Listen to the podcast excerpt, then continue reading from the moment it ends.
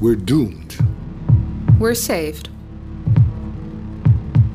Ein Podcast von und mit Luise von Stechow und Andreas Horchler. We're doomed, we're saved. Hallo, willkommen zurück, Easy. Hallo, Wie geht's? sehr gut. Wir haben in der ersten Folge im Prinzip so, ja, man würde sagen, the lay of the land ein bisschen beleuchtet, was es mit der Biorevolution auf sich hat. Ja. Und wollen jetzt mal weiter voranschreiten mit Antibiotika.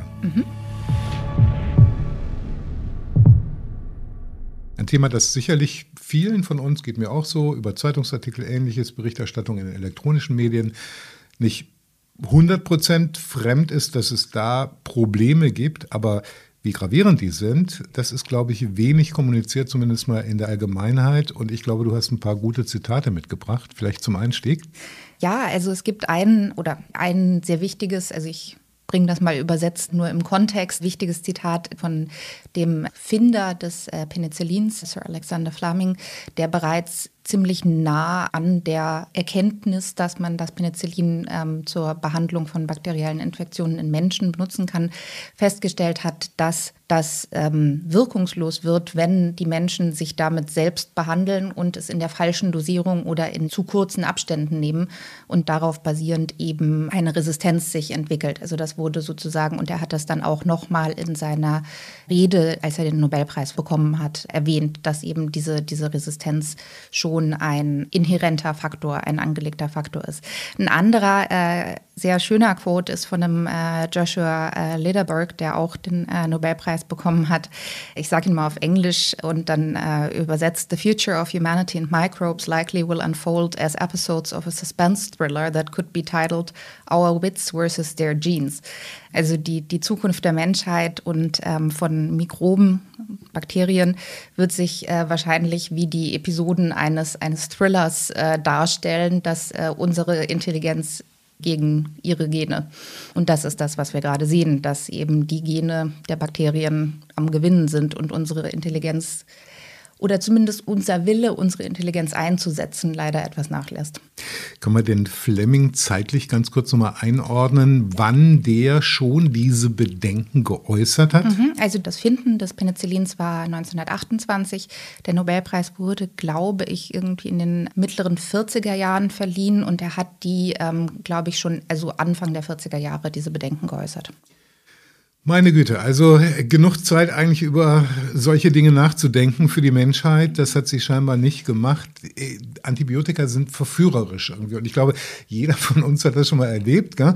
Äh, Du und ich, glaube ich, auch. Wir gehen zum Arzt und also ich erinnere mich zuletzt bei einem zahnchirurgischen Eingriff. Dann geht man, hat man so eine kleine OP und geht dann raus. Und was kriegt man aufgeschrieben?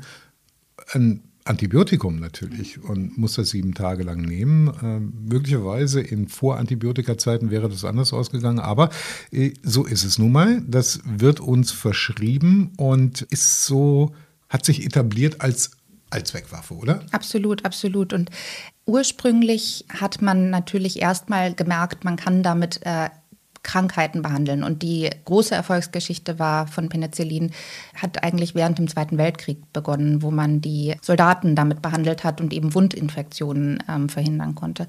Und dann hat man aber im Laufe der Zeit festgestellt, dass es noch viele andere gute Benutzungsmöglichkeiten für Antibiotika gibt. Also während allen OPs, wie jetzt deiner Zahn-OP, aber auch alle anderen, also auch während einer, einer Hüft-OP oder einer Organtransplantation oder also jegliche Eingriffe sind dadurch erleichtert und zu größten Teilen auch nur deshalb so möglich, wie wir sie heute machen, weil man Antibiotika hat, um zu verhindern, dass der offene Patient durch Bakterien, also ja, beeinflusst wird und dann eben eine, eine potenziell tödliche Infektion davon trägt.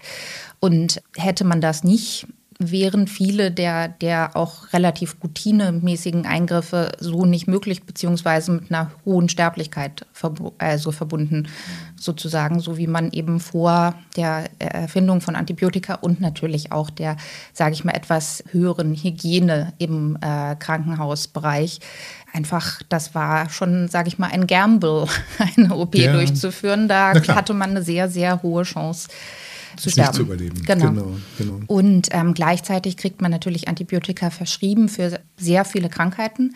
Und für viele davon helfen sie leider nicht. Also ganz selten, dass, man kennt das ja selber, man geht zum Arzt. Also es ist ja in den meisten Fällen nicht so, dass der Arzt herausfindet, was man hat, sondern der schaut einem, der fragt, was, was man für ein Problem hat. Dann hat man meistens Halsschmerzen oder Husten oder Schnupfen oder genau. eine Mischung davon. Und dann sagt er, oh, Sie haben wahrscheinlich eine Erkältung oder Grippe oder irgendwas und man kriegt Antibiotika verschrieben.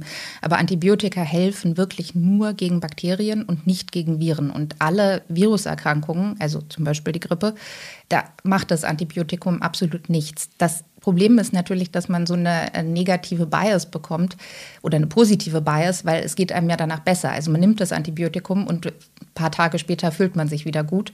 Das wäre aber, das hätte das Immunsystem auch ohne das Antibiotikum geschafft. Aber natürlich denkt der Mensch, oh, das Antibiotikum hat mir geholfen und der Arzt kriegt auch das positive Feedback. Klar. Also ich kenne das selber. Also ich hatte zum Glück früher eine Ärztin, die relativ sparsam mit Antibiotika umgegangen ist, aber ähm, ich habe auch im, im, Ausland gelebt, in Holland und äh, ja. in Dänemark. Und besonders in Holland haben die das einfach so mal ausgeschüttet. Also und ähm, ich bin jemand, ich nehme die Antibiotika dann eher nicht, auch wenn ich sie verschrieben kriege. Es sei denn, also es gibt, gibt einige Sachen. Mir genau ja. so. Und natürlich, also was, was das Allerschlimmste ist, und das ist auch das, was Fleming in seiner, seiner Rede damals ähm, erwähnt hat, ist eben die zu niedrige Dosis. Und die, diese zu niedrige Dosis erreicht man, wenn man entweder das Antibiotikum nicht rechtzeitig nimmt oder auslässt und wenn man es nicht lang genug nimmt. Und das ist, glaube ich, was, was wir alle machen, das Antibiotikum einfach nicht fertig zu nehmen. Und damit gibt man natürlich den Bakterien die Chance, sich daran zu gewöhnen und eine Resistenz auszubilden, ohne vollkommen abgetötet zu werden. Das ist also sozusagen das Schlimmste, was man machen kann. Ich mache das sogar trotzdem, obwohl ich es weiß.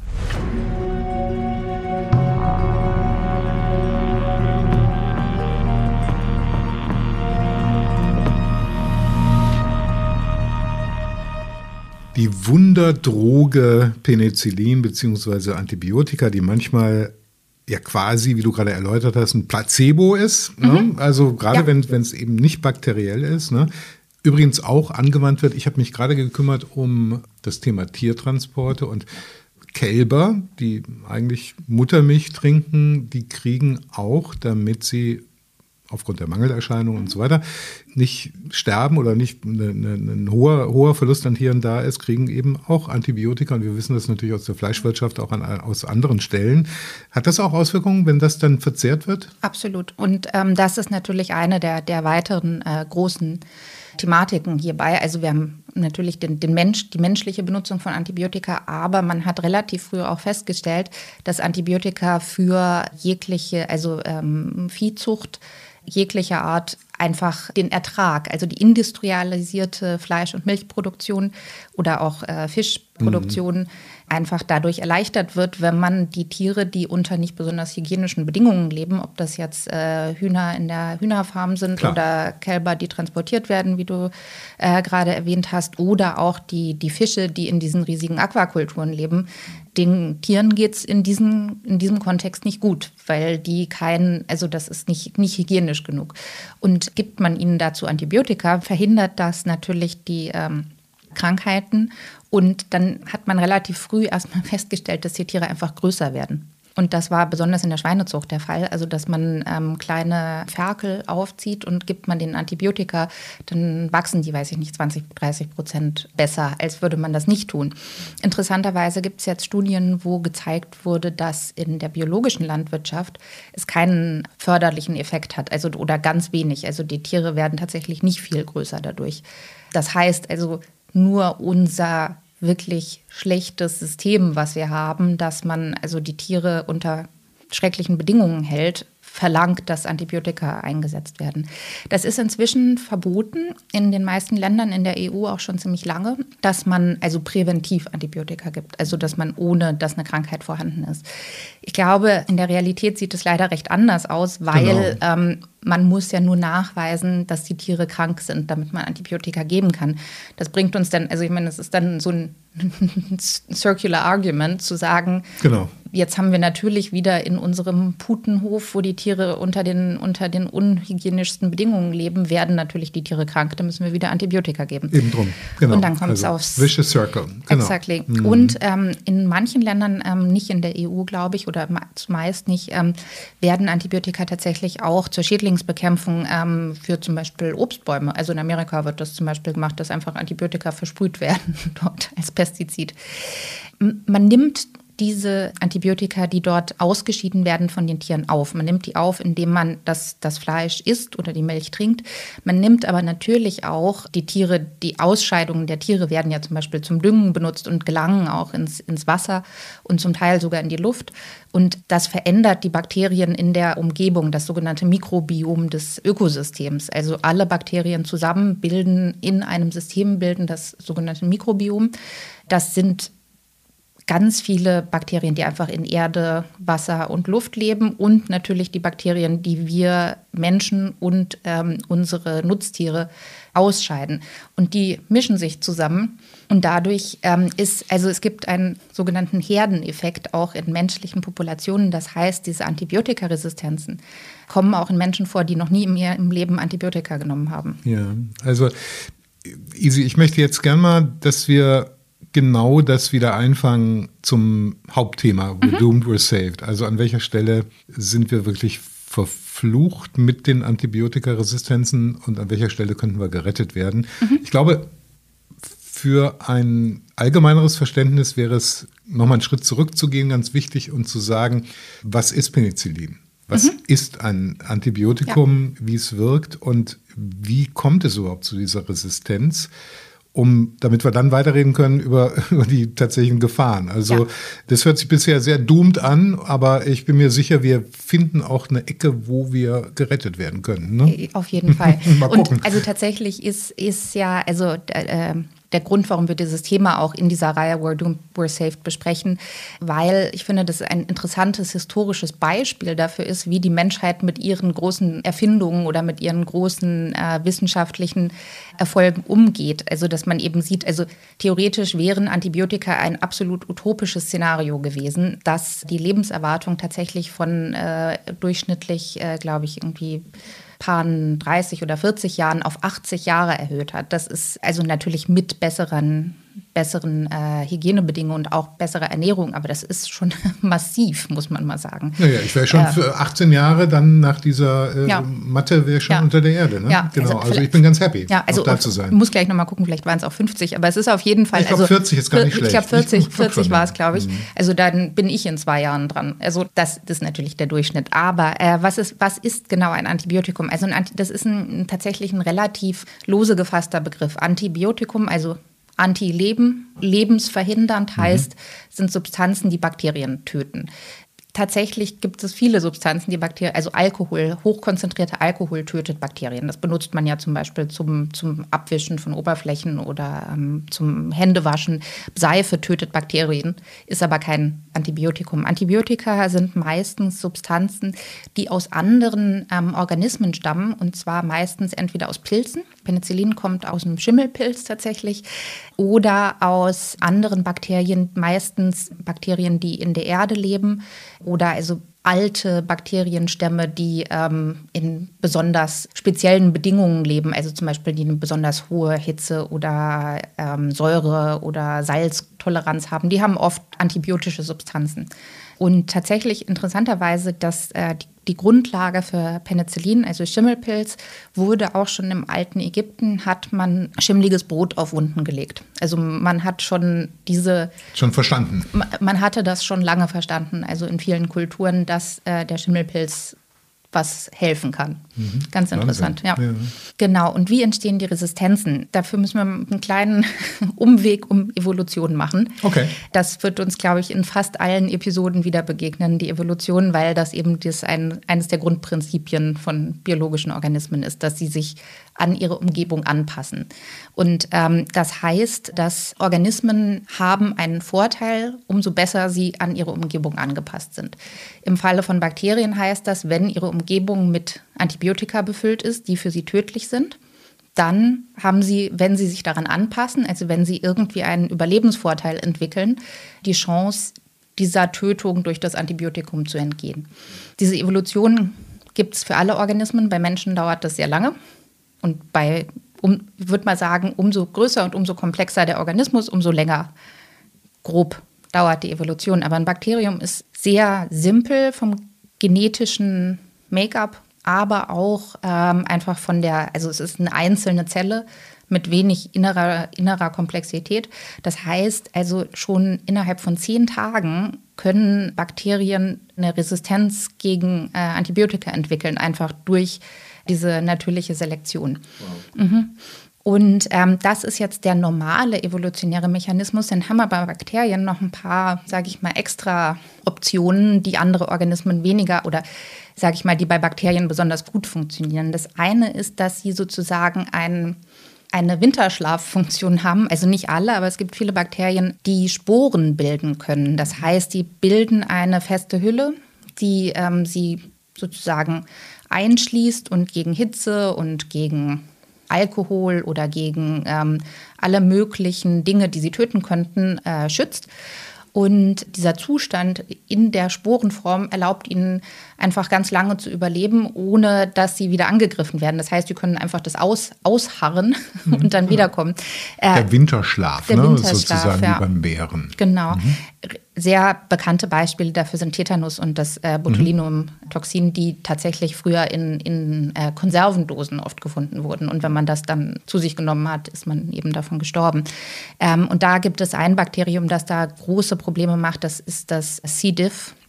Das ist ein sporenbildendes Bakterium, was den Darm äh, befällt und was wohl ein, also ein Riesenproblem in Krankenhäusern ist, weil diese Sporen einfach sehr, sehr schlecht äh, wegzukriegen sind. Und äh, Leute, die unter dieser Erkrankung leiden, müssen ein Einzelzimmer haben. Danach muss das Zimmer komplett desinfiziert werden. Und immer noch ist die Chance, dass sich das überträgt, einfach sehr hoch. Unkaputtbar.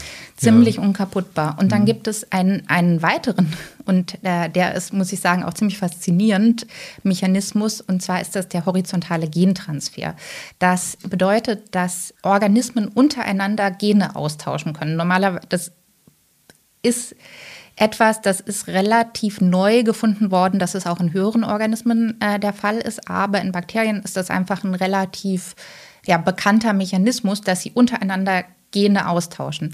Das Problem ist, dass wir zu einem relativ großen Teil aus Bakterienzellen bestehen. Also der Mensch hat, enthält mehr Bakterienzellen als menschliche Zellen. Muss man sich vor Augen führen, die leben in unserem Darm, auf unserer Haut, in allen Geweben und die haben da auch ihre Funktion.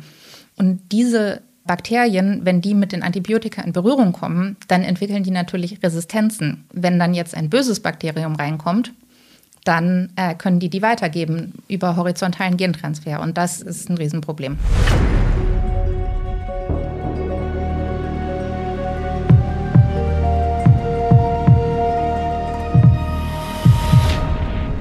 Wow, also alles auf der Doom-Seite. Nun ist natürlich die Frage der Strategien. Wir haben ja einleitend dazu schon mal referiert, wie der Umgang mit Antibiotika insgesamt in der Medizin, aber auch darüber hinaus, Pflanzen, Tiere, um sich gegriffen hat seit Entdeckung und im Prinzip ein, ein riesiger, steiler Siegeszug war.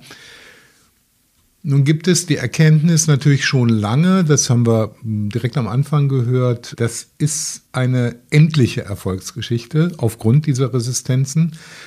Nun wissen wir natürlich, dass die, die Wissenschaft schon vor einiger Zeit versucht hat, so Last Resort-Geschichten, also im Prinzip, wenn alles nichts mehr hilft, dann haben wir immer noch diese äh, speziellen Antibiotika, die uns sozusagen retten können. Aber auch da überwiegt die Problemlage inzwischen. Ne? Also es ist so, dass gegen alle Antibiotika, die benutzt werden, um Menschen zu behandeln, es auch Resistenzen gibt. Also keine der Antibiotika-Klassen, die zur medizinischen Behandlung äh, verwendet werden, sind sage ich mal, resistenzfrei oder also gibt es keine resistenten Bakterien zum jetzigen Zeitpunkt. Gleichzeitig muss man sagen, dass seit den 1980er Jahren keine neuen Klassen von Antibiotika auf den Markt gekommen sind, also zur Behandlung von Patienten zugelassen werden. Klassen von Antibiotika werden je nach ihrem Wirkmechanismus eingeteilt, also was sie dem Bakterium antun.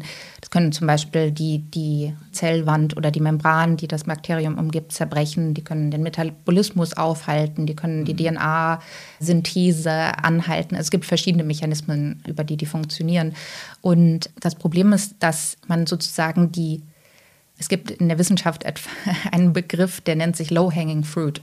Ähm, das heißt, man findet die Sachen, die am, sag ich mal, am naheliegendsten sind und die am besten funktionieren. Ich würde mal sagen, Penicillin könnte man als Low-Hanging Fruit einschätzen, weil eben das über diesen Schimmelpilz kommt, der auch schon lange bekannt war und der auch sehr prävalent ist. Den, den gibt es überall. Wenn man jetzt neue Antibiotika finden muss, dann muss man viel länger suchen und viel mehr Energie und viel mehr Geld da reinstecken. Und komplett neue Wege gehen. Komplett auch, neue ne? Wege gehen, also genau. Um, um, um das wirklich zu entdecken. Ne? Mhm. Also es ist nicht mehr so einfach ja. wie in der Tradition und genau. das, wo man sich bisher drauf äh, gestützt und gestürzt hat, sondern muss auch unkonventionell daran gehen, Absolut. kann ich mir vorstellen. Ne? Ja, und es gibt einige, einige ganz interessante ähm, Varianten, wie das gemacht wird. Eine davon ist einfach, anstatt ähm, die Bakterien in anderen Organismen zu suchen, was der klassische Weg ist, also mhm. in einer, entweder Pilzen oder in ähm, Bakterien, die in der Erde leben, das sind so die klassischen Wege, um die zu finden, ist einfach, die zu designen, Antibiotika, also chemisch zu designen. Das wird in anderen Bereichen der Medikamentenentwicklung etwas häufiger gemacht, aber für Antibiotika ist das was, was, was es nicht so oft gibt. Und es gibt eine Firma, die Entasis heißt, die aus ähm, AstraZeneca, also eine große Pharmafirma, die Antibiotika-Forschung eingestellt hat, hervorgegangen ist. Also das sind die Leute, die dort weggegangen sind und weitergemacht haben.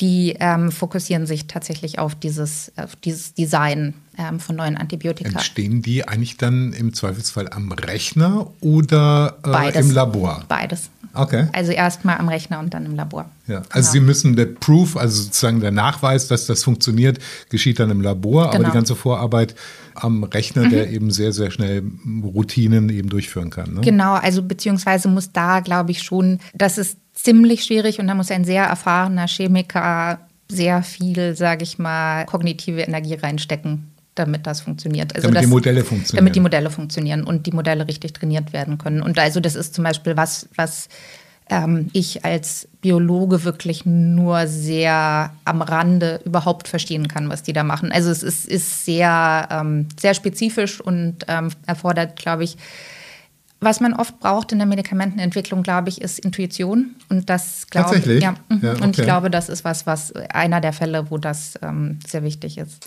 Ganz kurz zwischendurch. Kann uns da etwas sehr Unkreatives, Unintuitives zur Hilfe kommen, nämlich AI, künstliche ja, Intelligenz absolut, mit, ja. mit, mit, großen Daten, die mhm, dann einfach genau. mit Nullen und Einsen abgeglichen werden können? Genau, und das ist eine andere, eine andere Variante, wie man jetzt daran geht. Ähm, es gibt Datenbanken, die alle potenziell medikamentwirksamen chemischen Verbindungen enthalten, inklusive solcher, die auch als Medikamente schon wirken. Und man kann diese künstlichen Intelligenz, Artificial Intelligence Algorithmen darüber laufen lassen und die vorhersagen dann, welche davon als Antibiotika wirken. Und tatsächlich hat das ein MIT-Team, glaube ich, 2020 auch gemacht und ein neues Antibiotikum, was eine neue Klasse sein könnte, hervorgesagt, das in Zellen funktioniert hat. Das heißt natürlich lange noch, noch nicht, nichts. dass es in Menschen funktioniert, ist ja. aber trotzdem schon mal ein Schritt. Mhm. Ähm, und dann gibt es noch ein paar andere Varianten. Zum einen ist es äh, einfach wirklich eine, eine Labormethode, um besser verschiedene Organismen zu screenen. Es ist nicht so leicht, diese Bakterien und diese, also diese obskuren Bakterien und Pilze in einem Labor wachsen zu lassen. Die sind an ganz andere, also zum Teil werden die aus, aus heißen Quellen oder so isoliert. Das wollen nicht in einem Laborinkubator gerne wachsen. Nee, nee, Oder, klar. Ja, ja. Ähm, und da gibt es solche äh, Methoden, dass man ähm, zum Beispiel für erdlebende Bakterien, die wie so eine kleine Brutkammer in die Erde reinsteckt und die ein einzelnes Bakterium da drin kultiviert und schaut, wo kriegt man Substanzen raus, die relevant sein könnten. Mhm. Und last but not least, was ziemlich interessant und cool ist. Und wir werden in der nächsten Episode über CRISPR sprechen. Das ist ein Gen, Editierungsinstrument, das aber eigentlich ein bakterielles Immunsystem ist. Also Bakterien werden, also so wie wir mit Bakterien im Clinch stehen, stehen die Bakterien seit Beginn der Evolution mit Viren im Clinch. Das sind die beiden häufigsten biolo biologischen Klassen oder also biologischen Entitäten. Und natürlich wollen die Viren die Bakterien übernehmen und die Bakterien wollen die Viren wieder rausschmeißen. Und, in und die, diesem, die lassen wir jetzt Schach spielen gegeneinander und genau, einander ausspielen. Genau, und ähm, in diesem Fall gibt es ein, ein bakterielles Immunsystem, was sich so wie auch das menschliche Immunsystem merkt, ähm, welche Viren es schon mal kennengelernt hat indem es die DNA äh, oder die RNA des Virus in das eigene Genom integriert. Und das ist eben dieses CRISPR-Cas-System. Und es gibt jetzt Wissenschaftler, die versuchen, dieses bakterielle Immunsystem gegen das Bakterium, also sozusagen dem Bakterium eine Autoimmunerkrankung äh, zu verpassen, indem es ihm einfach seine eigene DNA präsentiert, sodass es sich denkt, oh, das müssen wir zerstören. Mhm, also sozusagen okay. ein äh, Selbstzerstörungsmodus. Und die werden dann Selbstmörder. Genau. Und man sieht eben auf dieser sage ich mal, Basis, ähm, Anwendungsebene, Basis, äh, Wissenschaftsebene gibt es ganz viele coole und spannende Ideen und es gibt auch viele Firmen, die diese initialen Schritte machen. Das Problem ist, dass es entweder ähm, eine große Pharmafirma oder eine ähm, wirklich äh, regierungsgetriebene In Initiative geben werden muss, um diese Medikamente dann auf den Markt zu bringen. Also es ist relativ leicht, was in einem Laborexperiment zum Laufen zu kriegen. Klar. Aber wenn man das in Patienten umsetzen will, dann braucht man dafür sehr viel Geld.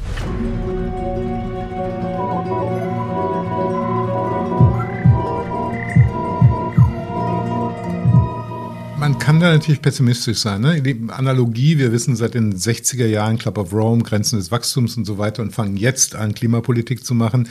Wir wissen seit 2020, dass äh, SARS-CoV nun eine Bedrohung mhm. sein kann. Aber was glaubst du persönlich? Werden wir aus dieser Pandemie und ihren Kosten, die wir noch gar nicht beziffern können, in der Analogie lernen können, bezogen auf Antibiotika, dass eben die Entitäten, sagen wir die Vereinten Nationen oder die Europäische Union sagen, Mensch, hier droht sozusagen der nächste Schauplatz oder ein potenzieller nächster Schauplatz, äh, den wir relativ genau benennen können, um solche Aktivitäten dann eben nicht den Pharmagiganten dieser Welt zu überlassen, sondern staatliche Akteure mit einzubeziehen? Also ja und nein. Also diese Antibiotikaresistenzkrise ist schon lange bekannt und tatsächlich wurde schon 2013, glaube ich, von der WHO oder 2014 das postantibiotische äh, Zeitalter prophezeit. Und ähm, also es ist die, diese Krise ist seit Jahrzehnten bekannt und auch in ihrer Dramatik bekannt. Und ähm,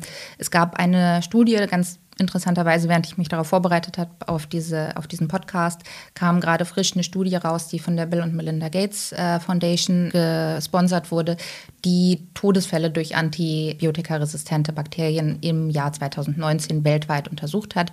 Das ist ungefähr im Ballpark so viele wie durch Covid sterben. Und das heißt, dass das aber jedes Jahr so ist. Das ja. heißt, wir haben eigentlich, wir haben die gleiche Lage.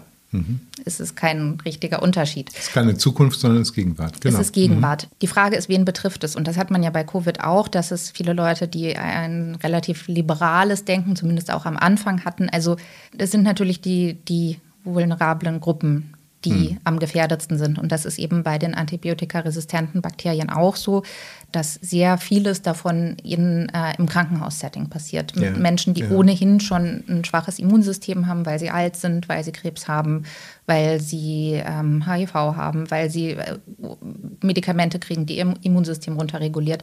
Und die dann zum Opfer dieser, dieser Bakterien werden. Und ja, es Das heißt, da haben wir schon wieder die ethische Seite ja. des Ganzen, der ganzen Betrachtung analog tatsächlich zu, ja. zu Corona natürlich. Ne? Und das lässt eher Doom als Save, mhm. Saving vermuten, ja. weil da scheint nun die Öffentlichkeit und auch die politischen Akteure nicht auf eine Art und Weise handeln zu wollen, wie das geboten wäre, um viele Menschen zu retten ja. einfach.